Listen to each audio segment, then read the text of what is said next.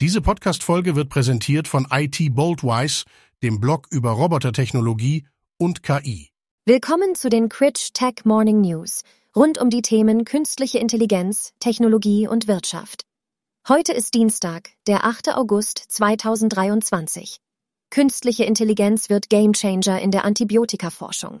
In den vergangenen Jahrzehnten hat der übermäßige Einsatz von Antibiotika besorgniserregende Ausmaße erreicht. Diese Medikamente wurden nicht nur beim Menschen häufiger verschrieben als nötig. Sogar in der Tierhaltung und in Massentierhaltungsbetrieben finden Antibiotika umfangreiche Anwendung. Die häufige Exposition von Bakterien gegenüber Antibiotika begünstigt die Entstehung von sogenannten Multiresistenzen, wodurch Bakterien immer widerstandsfähiger gegenüber den gängigen Medikamenten werden. Professor Keller vom Helmholtz-Institut für pharmazeutische Forschung Saarland, kurz HIPS, ist fest davon überzeugt, dass KI die Antibiotikaforschung revolutionieren wird. Diese Technologie ermöglicht eine beschleunigte Identifikation wirksamer Antibiotika in natürlichen Substanzen, was wiederum die Entwicklung kostengünstigerer und schnellerer Lösungen vorantreibt. In Zusammenarbeit mit dem HIPS und der Universität des Saarlandes wurde das Projekt NextAD ins Leben gerufen, eine Abkürzung für Neuro Explicit AI for Drug Discovery. Wir kooperieren inzwischen auch mit dem Helmholtz Zentrum für Informationssicherheit. Kürzlich haben mein geschätzter Kollege Gilles Freken vom CESPA und ich uns erneut getroffen, um daran zu arbeiten. Hackerangriffe gegen ChatGPT, BART Co Große generative Sprachmodelle wie ChatGPT, BART oder Claude nutzen umfangreiche neuronale Netzwerkalgorithmen, die auf die Verwendung von Sprache abzielen und in die riesige Mengen menschlicher Aufzeichnungen einfließen lassen.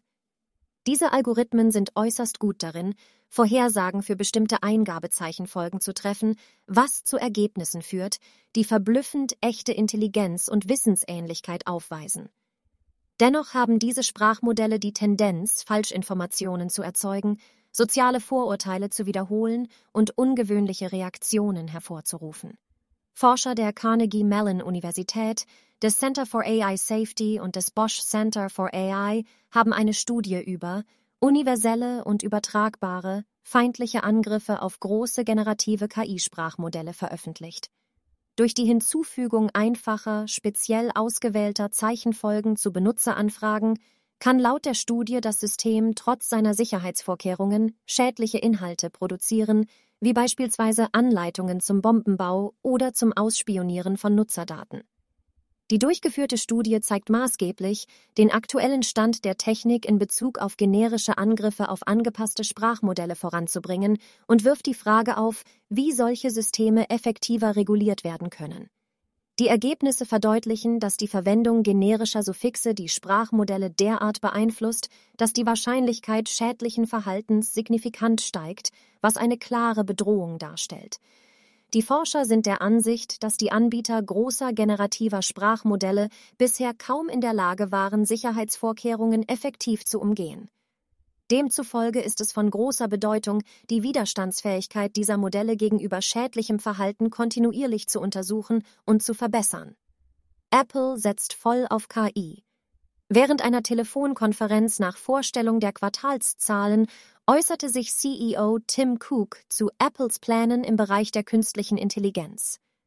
Wir sind seit Jahren in einer breiten Palette von KI-Technologien aktiv.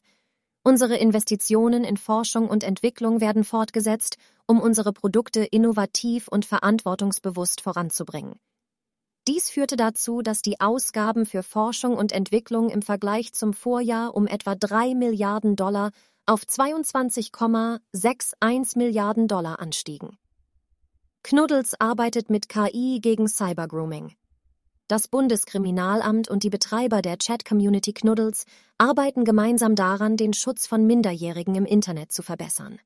Hierzu zählt die Entwicklung eines eigenen KI-Filters, der Textanalysen ohne Drittanbieterdienste ermöglicht und kontinuierlich weiterentwickelt wird, wie Holger Kujat, Geschäftsführer der Knuddels GmbH Co. KG, gegenüber Heise Online berichtete. Diese kooperativen Maßnahmen führen dazu, dass die Mitglieder sensibler auf potenzielle Verstöße gegen die Richtlinien von Knuddels reagieren und vermehrt den in den Chat integrierten Meldebutton nutzen. Nach Erhalt einer Meldung überprüfen die Mitarbeiter von Knuddels den vermeintlichen Verstoß.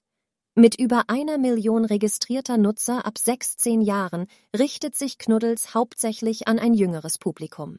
Mehr Details zu diesen News finden Sie über den Link in den Show Notes.